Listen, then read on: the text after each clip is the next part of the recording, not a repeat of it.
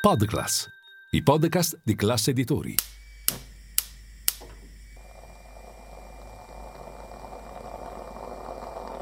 Buongiorno dal gruppo Classe Editori.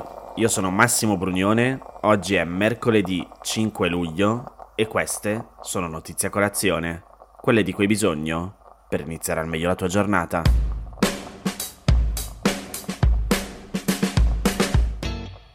La guerra fredda delle tecnologie investe un nuovo settore. È arrivata la ritorsione della Cina contro l'embargo sulle forniture di semiconduttori imposto dagli Stati Uniti e dai loro alleati. Sto leggendo l'incipit del pezzo di Federico Rampini sul Corriere della Sera, in cui dice come la Cina abbia lanciato la battaglia su germanio e gallio e come Xi stia limitando l'export dei metalli chiave per i chip.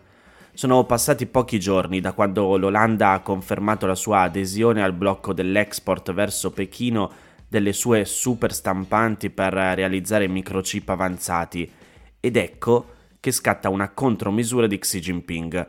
La Repubblica Popolare Cinese applicherà a sua volta un embargo su due metalli rari, come dicevo prima, il gallio e il germanio, necessari per la produzione di semiconduttori e anche di altri prodotti tecnologici, inclusi i pannelli solari. La misura non viene presentata come mirata verso specifici paesi, ma è chiaro che si rivolge all'America e ai suoi alleati. E così la controsanzione cinese mette in luce una vulnerabilità dei paesi occidentali. Mentre l'America continua ad avere un vantaggio relativo in alcune tecnologie avanzate, la Cina spesso possiede un semi-monopolio o comunque una posizione dominante in quelle materie prime o componenti che sono essenziali nella produzione delle tecnologie stesse. Non è la prima volta che il governo di Pechino usa questo potere di mercato per negare le sue forniture e mettere sotto pressione altri paesi. Anni fa, nelle terre rare e metalli strategici, una prima vittima di questo tipo di sanzioni fu il Giappone, la cui industria tecnologica si vide negare materie prime cinesi come castigo politico nell'ambito di una controversia territoriale tra le due nazioni. Quel precedente fu un campanello d'allarme che contribuì a innescare un riesame in molte capitali. Le nuove restrizioni lanciate dall'America hanno tratto ispirazione anche da quell'episodio, oltre che dalle diverse penurie settoriali verificatesi durante la pandemia. A tutto questo vi si aggiunge lo scenario di un'annessione cinese di Taiwan con la forza militare evocato apertamente da Xi Jinping, che porterebbe sotto il controllo di Pechino la più ampia capacità produttiva del mondo nei semiconduttori. Ha contribuito alle nuove strategie sull'export il fatto che la Cina fornisce alla Russia prodotti duali, cioè semiconduttori e droni, che sono usati nella guerra in Ucraina. Nel crescente antagonismo tra superpotenze e il pericolo che l'Occidente sia ricattabile in settori nevralgici, incluse tutte le tecnologie verdi, le apparecchiature necessarie per decarbonizzare l'economia, ha portato all'attuale revisione dei rapporti con la Cina. L'embargo su alcune tipologie di semiconduttori orchestrato da Washington è il tentativo di rallentare l'avanzata cinese in questi settori strategici anche a fini militari e dedicare maggiori risorse a ricostruire un'autonomia industriale dell'Occidente e dei suoi alleati. La contromossa di Xi Jinping conferma la fragilità dell'Occidente e ne sottolinea le contraddizioni. Terre rare, minerali e metalli indispensabili per le tecnologie avanzate o per le energie rinnovabili sono finiti sotto un semi-monopolio cinese non perché si trovino prevalentemente nel sottosuolo di quel paese. Molte di quelle materie prime abbondano in Africa, America Latina, Australia e Canada, ma si possono trovare anche in paesi occidentali che rifiutano di estrarle perché l'attività estrattiva o la raffinazione e lavorazione di queste materie prime viene considerata inquinante. Con l'eccezione di Australia, Canada e in parte Stati Uniti, i paesi sviluppati da decenni preferiscono delocalizzare questa attività. È per effetto di questa ritirata occidentale che la Cina è diventata il principale trasformatore di materie prime strategiche. La posta in gioco di questa sfida planetaria include la leadership in varie tecnologie del futuro che possono avere applicazioni anche nel campo militare, dai supercomputer all'intelligenza artificiale. Nell'immediato è a repentaglio soprattutto la transizione verso un'economia sostenibile, le cui infrastrutture e apparecchiature, dall'auto elettrica all'eolico al solare, sono soprattutto made in China. Ad alimentare il tentativo di autodifesa occidentale c'è anche la consapevolezza che in questi settori molte aziende cinesi hanno fatto terra bruciata della concorrenza dopo molti anni di uso sistemico di sussidi, aiuti di Stato, protezionismo e nazionalismo industriale. È significativo che l'annuncio dell'embargo avvenga a pochi giorni dall'arrivo a Pechino della segretaria al Tesoro americana Janet Yellen. La visita della responsabile economica dell'amministrazione Biden è la seconda di alto livello dopo quella del segretario di Stato Anthony Blinken. Conferma un cauto tentativo di disgelo tra le due superpotenze dopo che i contatti erano stati quasi interrotti a febbraio in seguito all'incidente del pallone spia cinese sui cieli d'America. Le varie sanzioni commerciali incrociate con cui l'America e la Cina si colpiscono finiranno sul tavolo negoziale e saranno parte importante dell'agenda della Yellen a Pechino. Staremo a vedere.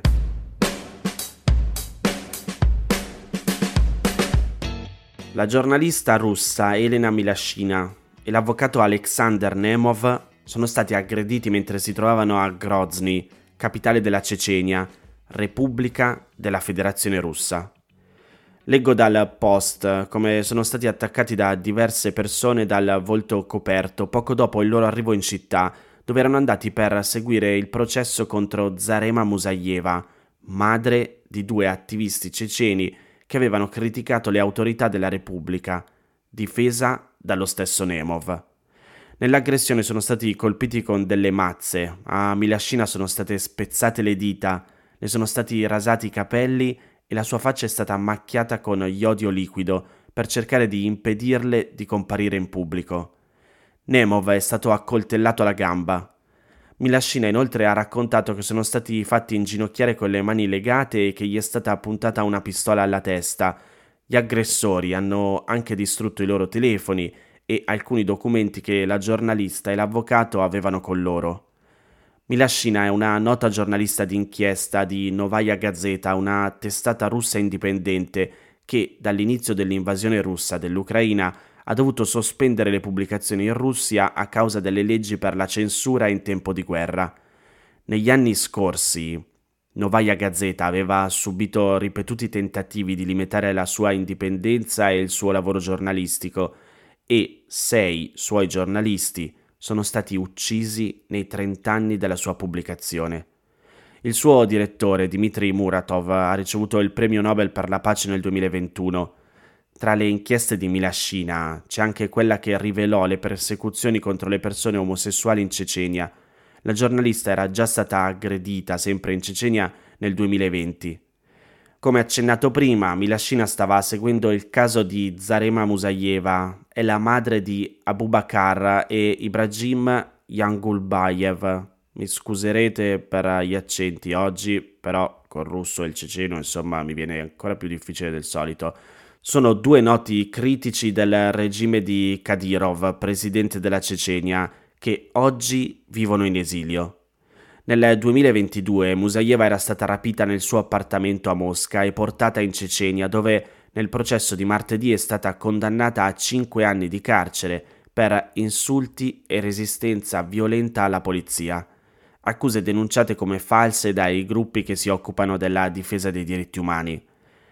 L'aggressione ha destato un certo scalpore persino in Russia, dove le limitazioni alla libertà di stampa e le intimidazioni nei confronti dei giornalisti critici nei confronti del regime sono estremamente comuni.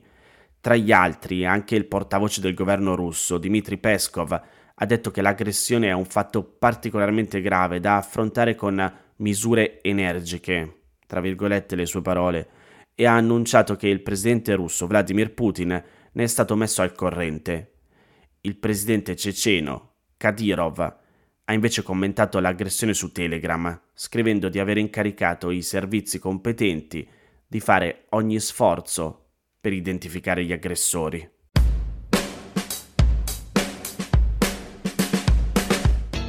Dopo due anni di monitoraggio e 140 pagine di rapporto, l'Agenzia internazionale per l'energia atomica ha dato il suo via libera al piano del Giappone per rilasciare nell'Oceano Pacifico le acque contaminate della centrale nucleare di Fukushima. Come spiega Wired, la notizia arriva dalla stessa agenzia indicando il progetto di Tokyo come perfettamente conforme agli standard di sicurezza della AIEA che appunto è l'Agenzia internazionale per l'energia atomica. 12 anni dopo il disastro nucleare di Fukushima, causato dal terremoto e dal maremoto del Tohoku, che innescò la fusione di tre dei sei reattori dell'impianto, sembra insomma che l'ultimo capitolo di questa vicenda sia ormai alle porte. All'epoca circa 160.000 residenti furono sfollati dalle aree circostanti e il governo decise di bloccare qualunque progetto per costruire nuove centrali atomiche. Per raffreddare il nocciolo dell'impianto e ridurre il pericolo radioattivo furono usati 1,3 milioni di tonnellate di acqua, poi aspirate e filtrate dai componenti più dannosi tramite il sistema ALPS, che è l'acronimo per indicare il sistema avanzato di trattamento dei liquidi. Ora, questa enorme massa di liquido rimasta stoccata per anni deve essere smaltita. Secondo l'AIEA, l'ALPS è riuscito a eliminare la maggior parte delle sostanze pericolose, lasciando però una minima parte di trizio, isotopo radioattivo dell'idrogeno innocuo in piccole quantità e non pericoloso quando disciolto in vaste quantità d'acqua. Proprio a causa del trizio, anche le Nazioni Unite avevano espresso dei dubbi sulla sicurezza del piano di sversamento di Tokyo, soprattutto rispetto a possibili impatti sull'ecosistema marino. Ma alla fine, il rapporto conclusivo dell'Agenzia internazionale per l'energia atomica, frutto del lavoro di un gruppo di esperti di sicurezza nucleare interni ed esterni all'agenzia e presentato proprio ieri direttamente dal direttore generale al primo ministro giapponese, ha giudicato il progetto sicuro e pienamente attuabile. Progetto contestato invece da mesi con una dura propaganda dalla Cina. In particolare l'agenzia ha rilevato che lo scarico graduale dell'acqua trattata lungo un periodo di circa 10 anni avrà un impatto radiologico trascurabile sulle persone e sull'ambiente. Inoltre l'acqua già trattata e filtrata verrà ulteriormente diluita per portare i livelli di trizio al di sotto degli standard di sicurezza, così da diminuire ulteriormente la possibilità di una contaminazione radiologica. Ora manca solo il via libera da parte dell'Agenzia nazionale giapponese per l'energia atomica per incominciare il processo di sversamento, di cui non si conosce ancora una data.